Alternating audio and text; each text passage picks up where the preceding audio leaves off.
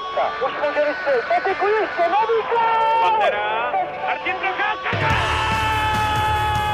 A teď je tu možnost Vojágra. Kapitán! Svoboda. Je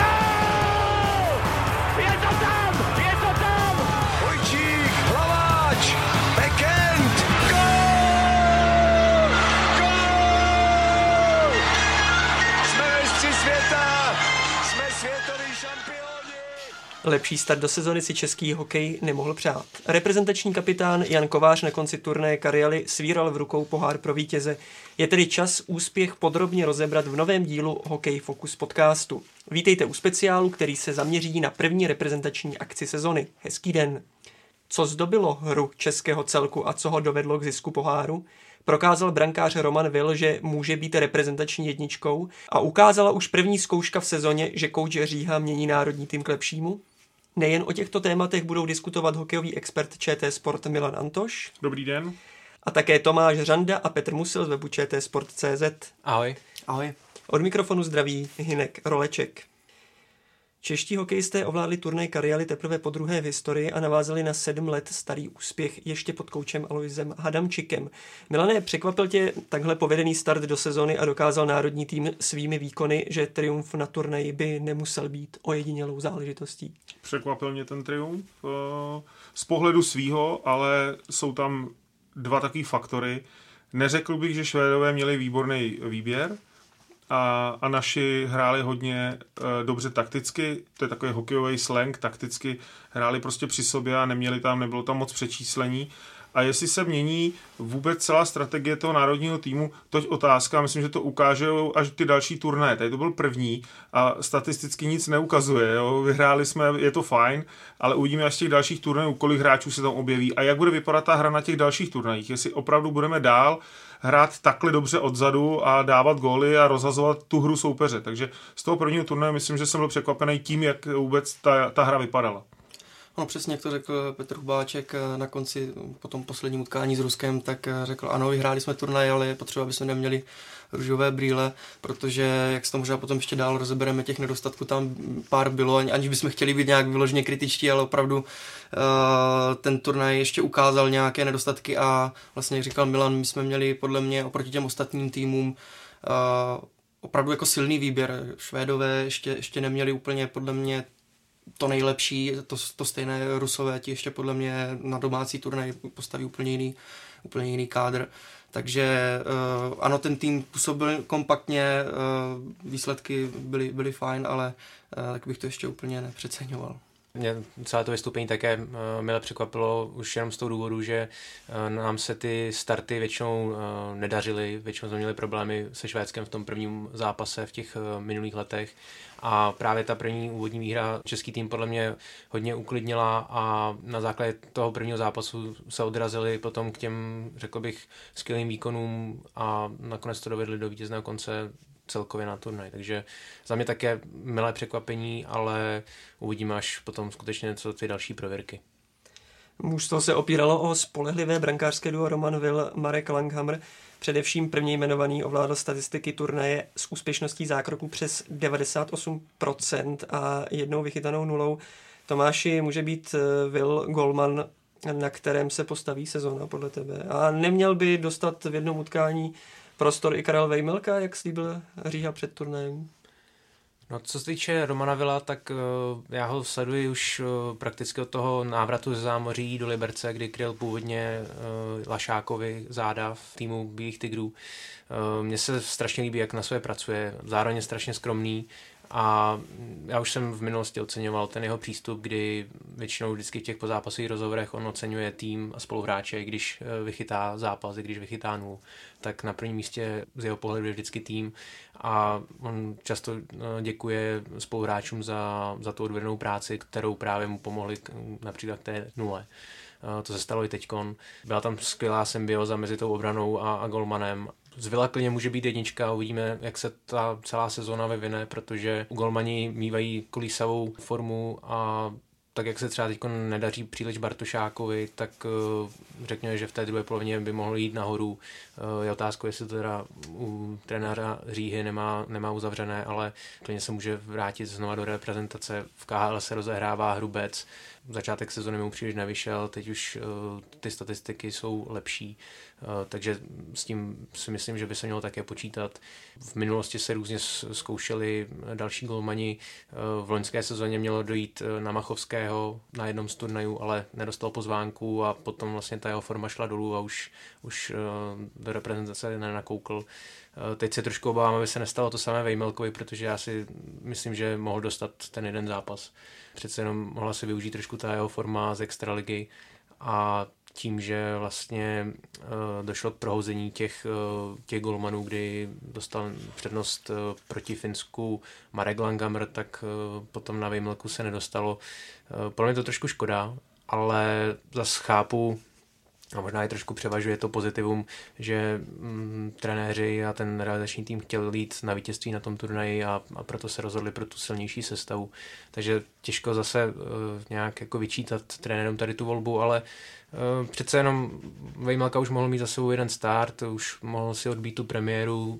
Myslím si, že třeba proti tomu Finsku by to bylo ideální a právě Langamr mohl chytat proti Rusku, kde právě většinově působí v KL, takže uh, Uvidíme, co do budoucna, ale těch alternativ je hodně, ale z Vila se stává spolehlivý golman pro reprezentaci a myslím si, že bude dostávat čím dál tím víc příležitostí.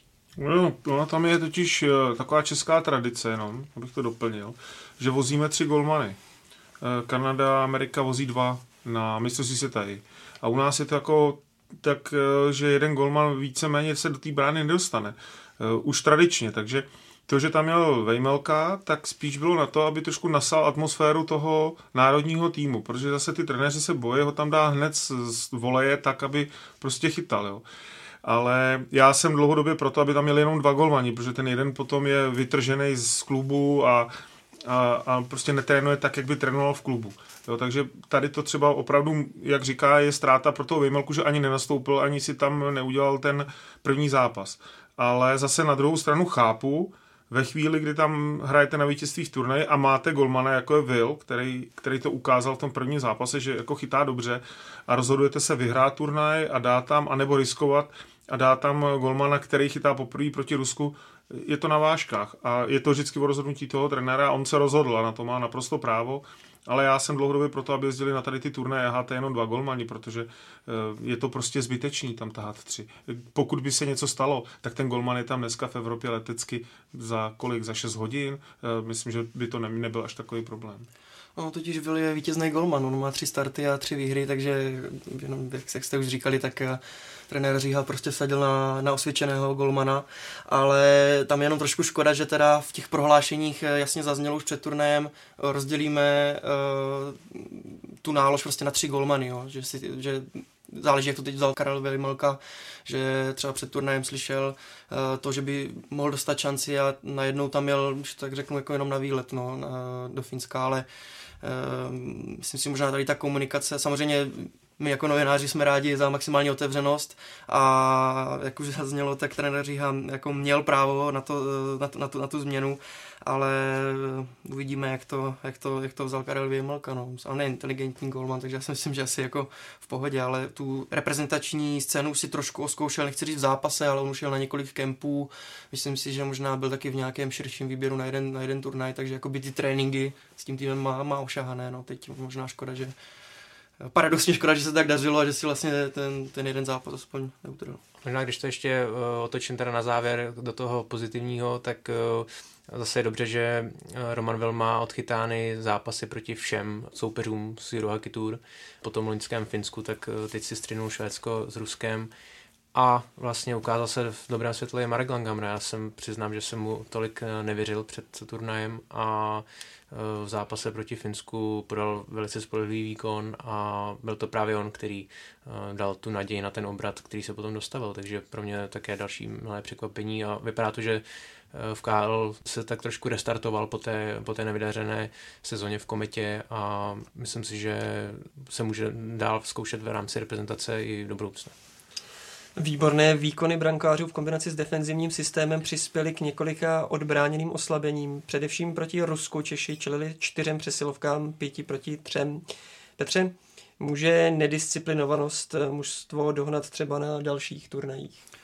Myslím si, že může a může hned na tom dalším turnaji v Rusku, protože, jak už jsem zmiňoval eh, na začátku, tak podle mě Rusko eh, že logicky na svůj domácí turnaj vezme úplně, úplně jinou sestavu. Teď tam nebyl Kaprizov, nebyl tam Šipačov a takovýhle hráči. Tam byl z první desítky kanadského budování KHL, tam byl myslím jenom Sošnikov a ten tým bude daleko, daleko lepší a tady tyhle šance, které český tým eh, Rusům dal, tak eh, bude schopen využít. Eh, navíc to byly celkem zbytečná vyloučení Myslím si, že hodně se jich nastřádalo už v závěru toho utkání s Ruskem, eh, kde myslím dvakrát fauloval Hinek Zohorna, už to byl takový, jelikož měl za sebou dva zápasy a on opravdu ta, to bylo postavené na těch prvních dvou útocích, tak mě přišlo, že možná i trochu mu docházely síly, bylo tam nějaké držení, nějaké podražení.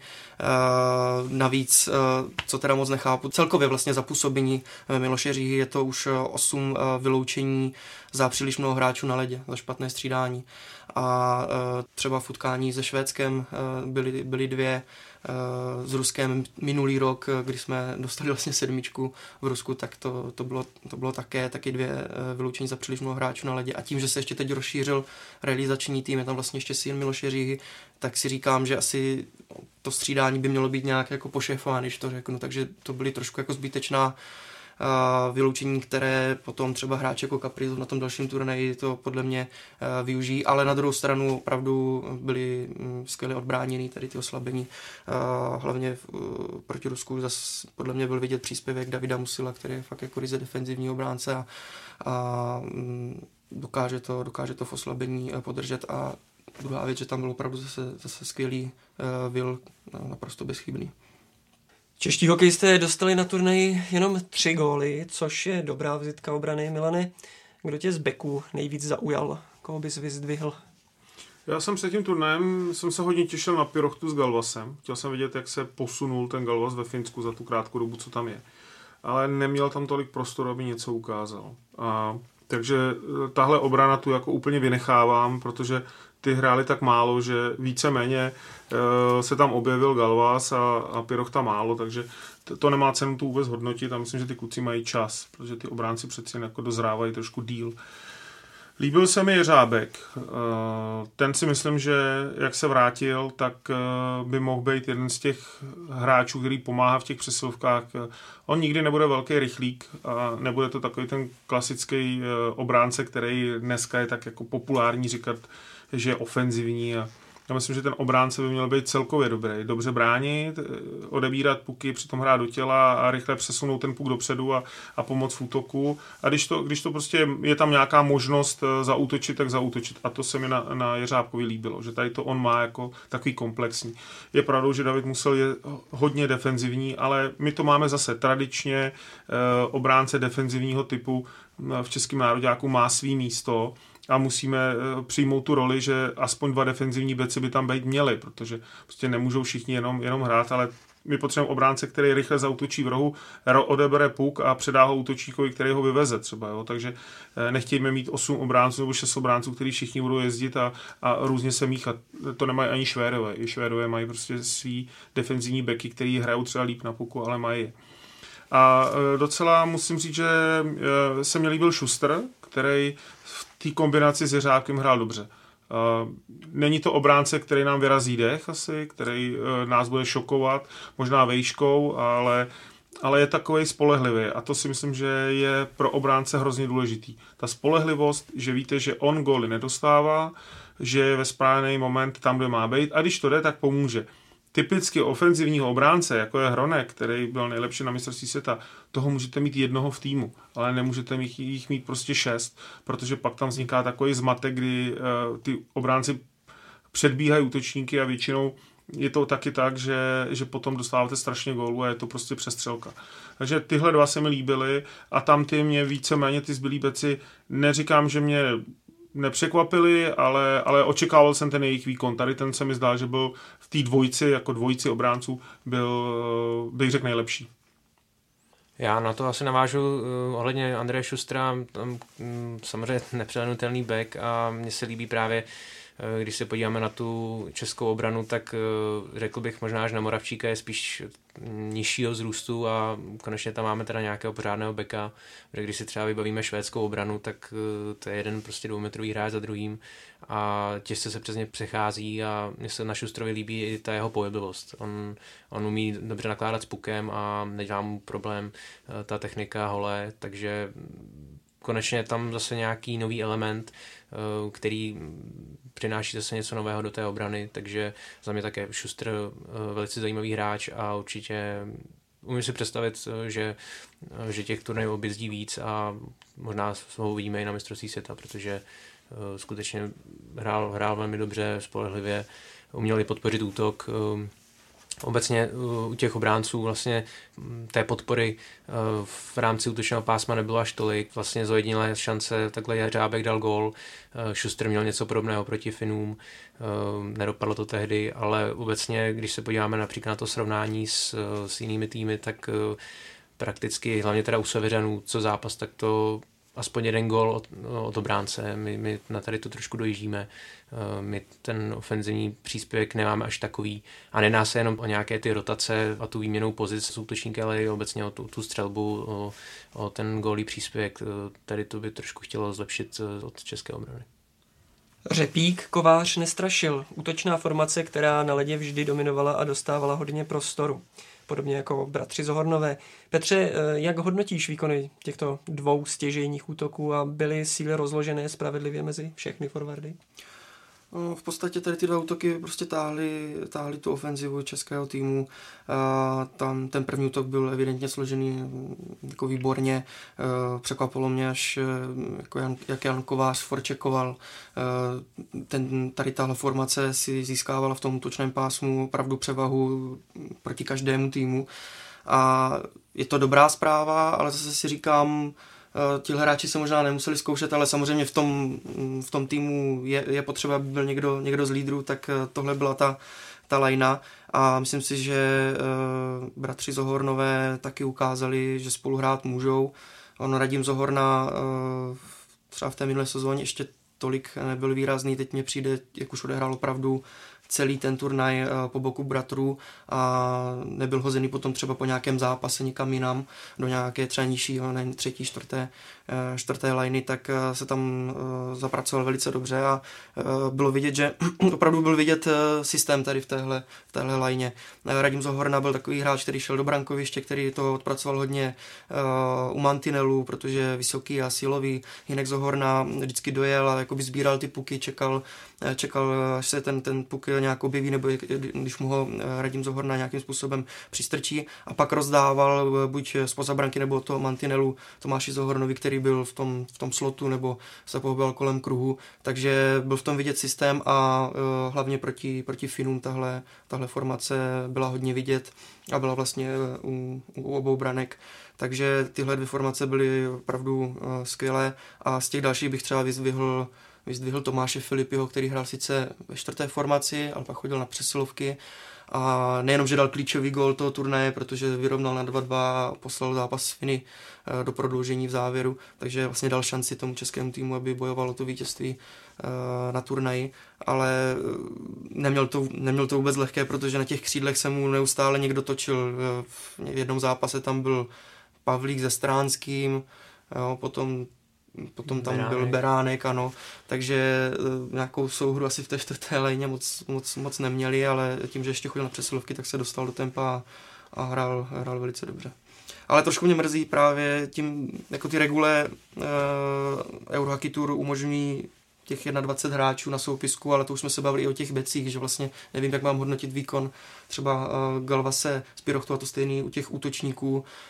Uh, Pavlík možná nějaké momenty tam měl, uh, Stránský, uh, ti hráči nebyli tolik ve hře Beránek, jak už si zmiňoval. Kovařčík ještě. Ko, ko, Kovařčík vlastně, to, takže je to trošku, trošku už, mm, já vím, že chtěl Miloš Řiha hrát zase, co budeme opakovat na ten výsledek, tak dal šanci těm prvním dvou útokům i v tom posledním utkání, ale možná se to mohlo ještě trošku prostřídat, aby aby získali eh, minuty ty další. A myslím, že tam šlo taky o to, že ty dvě liney, ta první měla být jako hodně dobrá a myslím, že o tom mluvil trenér Říha jako o zvednutí kreditu českého hokeje na těch Eurohockey Tour a že ta první linea k tomu měla sloužit a ta druhá, která byla eh, na mistrovství světa, řekněme, na hraně čtvrtý, pátý, pětky nakonec hrála, takže se chytla tím, co říkal, prostě dostali daleko víc prostoru a ukázalo se, že ty kluci to hrát můžou, ale zase odrážíme se od toho, že uh, ta reprezentace jako taková by měla mít nějaký základ, který by byl neměný. Ne,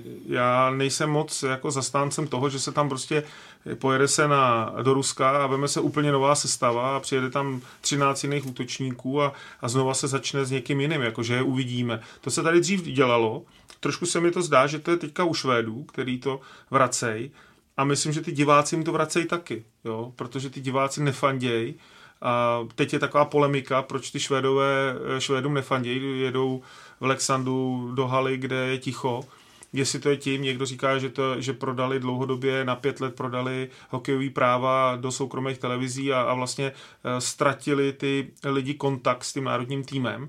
A nebo je to prostě tím, že třeba měnějí tolik ten, ten tým, že tam není to gro toho, toho týmu a, a ty se s nima prostě nejsou schopní um, uh, srůst. Ne, oni, oni potřebují vidět někoho stejného. Ať je to třeba pro nás kovář nebo, nebo řepík, který prostě my bereme jako jasný, který jsou v národním týmu a ty lidi na ně chodí. Takže já myslím, že každý to mužstvo potřebuje prostě nějaký pětky a nějaký liney, který tam jsou, ta reprezentace to prostě potřebuje. Myslím, že tady to Miloš Říha jako dobře přečet a, a postavil. Takže ty dvě liney, já si osobně myslím, že jako proč by neměli jet dál, proč by neměli jet na další turnaj, protože se ukazuje, že, že ty dvě liney jsou schopní to udržet.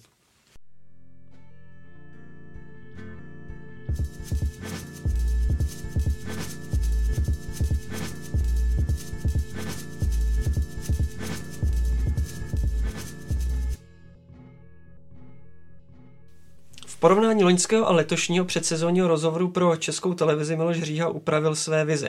Například nebude vyžadovat, aby ustálené jádro týmu bylo všechny čtyři turnaje Eurohockey Tour a protočí víc hráčů. Upustí i od dlouhých a náročných tréninkových dávek. Milane, vidíš na trenéru Říhovi, že se poučil a nastavil teď lepší cestu? Já nevím, jestli to je lepší cesta. Jako lepší cesta neexistuje. Já myslím, že ta cesta je taková, jakou ji zvolí a jak se k tomu postaví. No, když před sezónou on tvrdil, že to udělá takhle a udělal to tak, že tam byli furt ty samý hráči a hodně trénovali, tak to byla taky pro něj lepší cesta. Takže jako pohled eh, další rok na ten hokej trochu jiný, který vidí, tak eh, je prostě jiný. Je prostě to jiný pohled toho trenéra. On to vidí tak, že opravdu ty hráči toho měli plný zuby v té sezóně. Ono se to nezdá, ale někteří ty hráči prostě mají taky rodiny a když mají volno, tak chtějí být doma, protože manželka taky jako by s ním docela šla na kafe a, a, a viděla se s dětma a jeli se pojat na babičku, takže já jako to chápu. A eh, hodně lidí řekne, reprezentace je to největší, no ale on má taky doma manželku, že jo, má děti, chce je vidět, takže u toho kováře třeba teďka, když byl ten rozhovor, že budou rodit a bude doma, já, je to naprosto logický. Ale já navážu na to, co jsem řekl, prostě nějaký základ by tam měl být, nějaký základ těch nejlepších hráčů by tam prostě být měl. Jestli to je Milan Guláš, nebo je to Jankovář, to je úplně jedno, ale vždycky by ten divák tam měl dostat někoho, kdo je nejlepší a měl by mu fandit a měl by se s ním stotožnit. Takže to je, to je to, eh, co já jakoby vidím jako gro toho týmu. To, co říká Miloš Říha, je, nechci je unavit, protože jsem jim loni hodně naložil. To, to, to já z toho cítím jako hokejově. Eh, hodně jsme trénovali, nakládal jsem jim a držel jsem je dlouho pohromadě a byl to, byl to tým, který prostě objel všechno. Tak teďka to chci trošku rozhodit. Je to jiná cesta, nevím, jestli je lepší, ale rozhodně to bude jiná cesta. Takže já jsem sám zvědavý, proto jsem hned na začátku eh, říkal, že jsem zvědavý na ty další turnaje, jak budou vypadat. Jestli budou hodně podobný, nebo to bude rozdílný, až se sejdou ty týmy a ty hráči a ukážou, co v nich je. Si možná dovolím jenom typovat, eh, třeba by padly konkrétní jména, tak eh, samozřejmě Milan Gulaš, o tom už se mluvilo, že, že víceméně potvrzený hlavně na to utkání v Plzni, který moc startujeme ten ruský turnaj a pak by asi mohli jet do Ruska třeba na jeden, na jeden zápas, ale myslím si, že ještě tam jsou hráči, jak teď už byli někteří z KHL, tak třeba Hika, uh, si myslím, že dostane tu, tu příležitost, to už taky zmiňoval Miloš Říha. Myslím si, že i potom uh, po té minulé jakoby přípravě před mistrovstvím světa nějak nezanevřel na, na národní tým Zaťovič, myslím si, že bude chtít zkusit třeba i Holíka, trenér Říha, takže na tyhle hráče se, Birner možná z Liberce, že na tyhle, na tyhle hráče se ještě těším a, a myslím si, že to budou zase možná trošku jiný ty, ty první dvě úderné uh, liney, no ale jenom abych se krátce vrátil k tomu, tak nevím, ale koho třeba tady z těch hráčů, té, kteří hráli v té třetí, čtvrté lajně, koho, koho vezme znovu, protože, jak říkám, viděl jsem je třeba za zápas i díky těm vyloučením 3-4 minuty, takže jsem zvědavý třeba i na to složení potom těch, těch formací no, 3-4. Já si zároveň myslím, že Miloš já jsem svým způsobem poučil, protože loni právě chtěl budovat to takzvané jádro, eh, ale vlastně potom ten příval těch hráčů z NHL mu, mu ho úplně rozpadlo, takže musí prostě počítat i s tím, že přijdou ty posily z NHL, takže nejde, nejde vlastně od začátku stavět eh, ten tým okolo skupiny některých hráčů, kteří teď na papíře jsou v první, druhé, třetí formaci, ale potom po příchodu hráčů z NHL se vlastně propadají a až vlastně vypadnou úplně z toho finálního kádru. Takže eh, v tomhle tom si myslím, že se Mil Říha poučil a samozřejmě, eh, co se týče těch prvních dvou útoků, tak na nich se dá stavět a mělo by se stavět. Takže eh, tady určitě je skvělý základ, ale vysloveně eh, soustředit se jenom na hráče z Evropy je podle mě chyba a musí se myslet na ty zadní vrátka na hráče ze zámoří. To je asi otázka, jak eh, moc velké nebo jak mocné to jádro se počítá, že, že se vytvoří během toho roku. Kolik hráčů to vlastně má být? No, no ale tak to je to, co teďka tady jako by řešíme, je přesně ta věc, kdy se šoupnou hráči. Dneska je, myslím, že 26 hráčů v NHL, který nastoupili, takže z toho se prostě dva útoky dají dohromady. Takže když to jednoduše spočítám, tak Honza Kovář je přesilovkový typ, ten bude v prvních dvou lineách, tak vlastně ta první lina, která teďka byla, plus ta Zohornova zase vypadá na třetí, čtvrtou hmm. na mistrovství světa. To je, předbíhám, předbíhám hmm. dobu. Hmm. Ale jenom, vlastně je to tak, ale ale to gro těch dvou line, to je to, aby se to vystřídalo. A přitom vždycky tam byl někdo, kdo je známý a ty lidi ho znají, jo, aby tam nebyl pořád na všech turnajích kovář, ale aby tam byl třeba i ten Gulaš, anebo ten Birner a aby to furt mělo nějaký smysl a ty lidi viděli a mohli na ně koukat a, a přitom byla dobrá první lajna, slušná, hodně slušná druhá lajna a pak třetí, čtvrtá, kde by třeba ty kluci dostali šanci. Takže to je takový, myslím, taková ta filozofie, kterou teďka chtějí jít, protože prostě přijde mistrovství světa a opravdu se s tím bude šoupat. Eh, hráči po turnaji přiznali, že byli perfektně takticky připravení. Je to také už zásluha Miloše Ří mladšího, který rozšířil realizační tým svého otce. A jak se na tento krok eh, zařadit i na lavičku vůbec díváš, Petře? Někdo se na to může dívat, eh, ano, otec si tam vzal syna, chce ho trošku třeba jakoby i zviditelnit, chce mu ukázat, jak to funguje u reprezentace. To je ten, to je ten první pohled. Druhý pohled, já se přiznám, nebo to, to asi nikdo z nás úplně nevidí do toho, jak funguje ten, ten realizační tým.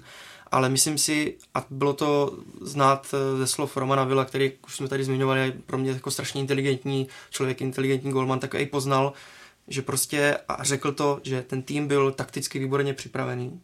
A usuzuju jenom tak, eh, trošku jakoby hádám, ale usuzuju z toho, že Miloš Říha mladší a už to bylo i, v, i eh, jako pro deník sport, dělal různé, různé analýzy, které jsem si četl. Je vidět, že to je moderní trenér, uh, sleduje, sleduje NHL, myslím si, že může do toho realizačního týmu vnést zase něco nového, že může to být rozdíl, samozřejmě hlavní slovo bude mít Miloš Říha starší, ale a tím, že i jeho syn je uh, jako mladší, jo, je mu 37 let, ale může mu dát prostě jenom takové ty podklady, uh, ty, ty, ty věci, o které třeba už se tolik nemusí Miloš Říha starat, nemusí nakoukávat on třeba nějaké zápasy NHL a tak dále. Já si myslím, že nějaká změna tam eh, si musela být, protože my kolikrát, ne, že bychom v každém zápase eh, byli lepší, ale opravdu dokázali jsme reagovat na toho soupeře. Tak eh, nevím, jestli to je přímo tímhle, ale určitě jsme byli takticky dobře připraveni. No, já tady k tomu musím říct jednu jako věc. Každý trenér tomu mužstvu chce připravit taktiku, možná úplně nejlepší taktiku, jakou vždycky, vždycky, jak se připravoval, tak byl Josef Jandač, který to měl jako připravený úplně s Kalusem, takže tam rozebrali přesně ten playbook toho, jak mají hrát. Ale vždycky je to o tom týmu, těch hráčí, ty hráči, jak chtějí plnit tu, tu taktiku, kterou jim ten trenér řekne. To, to je gro celé té hry. To není o tom, jestli eh, Miloš Říha řekne taktiku a, a ta taktika je lepší, než byla Jandačova, Ružičková nebo Hadamčíková. Je to o tom, jak ten tým to dokáže splnit. Jak tu taktiku přijme za svojí a dokáže to, eh, to dát do hry. Mě jednou jeden trenér, který, který mě vychovával, když jsem byl mladý, tak, tak mi říkal, hele, eh, blbá taktika, kterou všichni dodržují, je furt lepší, než dobrá taktika, na, na kterou všichni kašlou. Jo, to je prostě to, aby všichni věděli, co se bude dít. Děje se to teďka zabráno a my víme, že musíme udělat tohle a tohle. Takže já myslím, že tu taktiku ty trenéři říkají všichni stejnou, ale jde o to, jak ten tým na to reaguje. A tady bych právě jako se zastavil, že ta první line na to ukázala, že to umí, že ta je jako taková jako hodně vyspělá takticky a že, že vlastně strhne ty další. Potom ty Zohornové, který najednou tím, že věděli, co chtějí hrát, tak a ty dvě liney se přidali a najednou ten tým prostě nepropadal, nebylo přečísleně hráli dobře. Takže tady je jasný, že on něco chce a jak na to reaguje ten tým. A tady myslím, že i Miloš Říha po, eh, po tom turnaji je chválil ty hráče a říkal, hele, byli prostě nachystaný a to je přesně to, jak on to pojmenoval. To je, to je správně. Prostě ty hráči to chtěli hrát, to, co on jim řekl. A to bylo nejlepší na tom turnaji.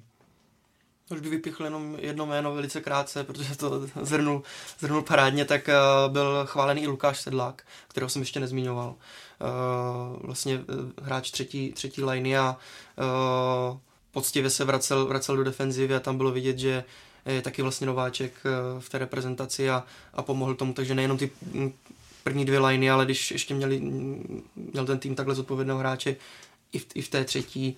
Jaškin už je taky samozřejmě ostřílený v NHL, takže vlastně ono to bylo ještě víc než ty dvě liney a, a třeba celý ten útok mě opravdu připadal, že působil velice kompaktně a pak ještě vlastně, jak už jsem zmiňoval, ve čtvrté léně ještě Filipy, takže te, ty čtyři útoky nakonec vlastně si to plnili opravdu, opravdu dobře. Mm, ve Finsku už se představili posily reprezentace, které ještě loni bojovaly o místo v NHL. Už jsme tady eh, všechny zmínili, back Andrej Schuster, útočníci Dmitry Jaškin s Lukášem Sedlákem. Tomáši, eh, budou tyhle importy ze zámoří eh, hrát důležitou roli na ledě i ve zbytku sezóny podle tebe? No já si myslím, že ukázali potenciál, že by to tomu tak mohlo být. Jaškin se v mých očích pevně usazuje v reprezentačním kádru. Ostatně byl teď na posledních dvou světových šampionátech a Zatím to vypadá, že má rozhodně formu a, a takovou pořádnou chuť uh, ukázat se v KL a aby vyšel ten šampionát i do třetice, takže uh, podle mě Jaškin tam právě přináší ten element uh, té tvrdosti, důrazu, který možná někdy českým hráčům chybí, zejména potom v té konfrontaci, ať už teda se severskými soupeři, tak potom s těmi severoamerickými. Petr mluvil o Sedlákovi, mně se na něm líbí uh, právě ta zarputilost, kdy on si řekl, že už dál nechce uh, bojovat o místo v NHL v Kolumbusu a pabirkovat ve čtvrté léně a naopak chce víc hrát, proto se přesunul do KHL a nakonec toho může být i zajímavé místo v reprezentaci, takže samozřejmě zvědavý na jeho vývoj v této sezóně, jak si půjde za tím cílem. A o Šustrovi už jsme se bavili, podle mě skvělý, skvělý tah eh, trenéří, je zkusit ho. Um, myslím si, že má tomu týmu co dát a všichni tyto tři hráči uh, výhledově si myslím, že mají, mají šanci v tom kádru působit. Já tě doplním, jo. Já, když koukám na tu sestavu, jo, a, a začnu jmenovat ty hráči, kteří se během chvíle vrátili. Říkám rok, dva, co se vrátili, jo. Bráně Vil, Schuster, Jeřábek, první obrana plus Golman. Tak byli tam, vrátili se, neuspěli. Nestrašil Kovář, byli tam taky, že jo, zkusili to, eh, ne, nechytlo se to a prostě se vraceli. Takže jenom z první liny to vím, že to jsou čtyři hráči, kteří byli prostě na farmách a různě se povraceli.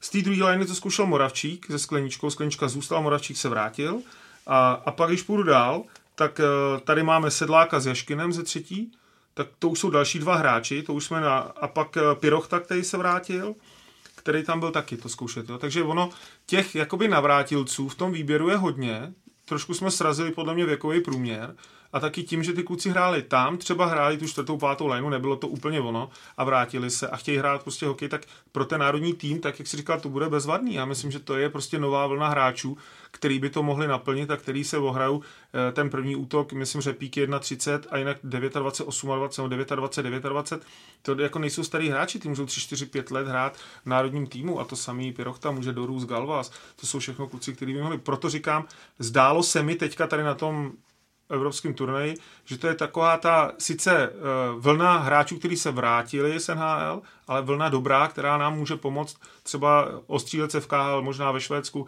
kdekoliv, ale hrát za národní tým, to by byla obrovská pomoc.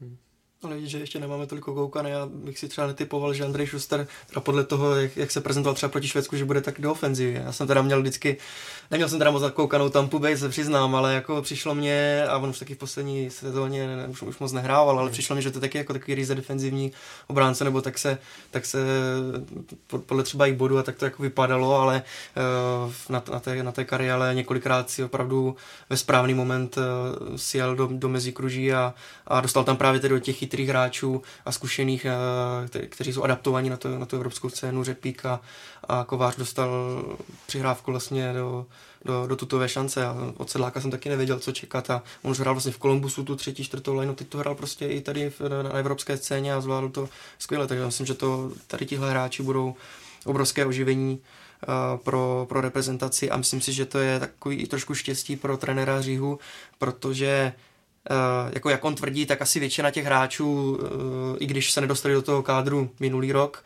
přestože objížděli ty turné, tak asi, uh, asi jako úplně nezanevřeli, ale i kdyby náhodou někdo zanevřel, tak on tady má na jednou várku sedmi, já nevím, no, pěti nových hráčů a vlastně vůbec nemusí řešit, jestli někdo uražený nebo ne.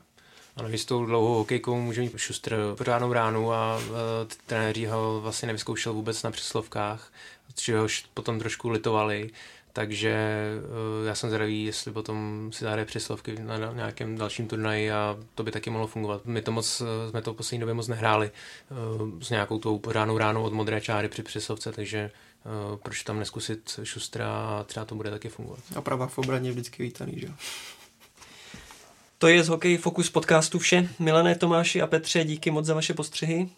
Děkujem. Díky. díky. A díky taky vám posluchačům za přízeň. Připomínám, že tenhle i další podcasty najdete na webu čtsport.cz a nebo ve vašich oblíbených podcastových aplikacích na Soundcloudu, iTunes, YouTube a Spotify. Mějte se hezky.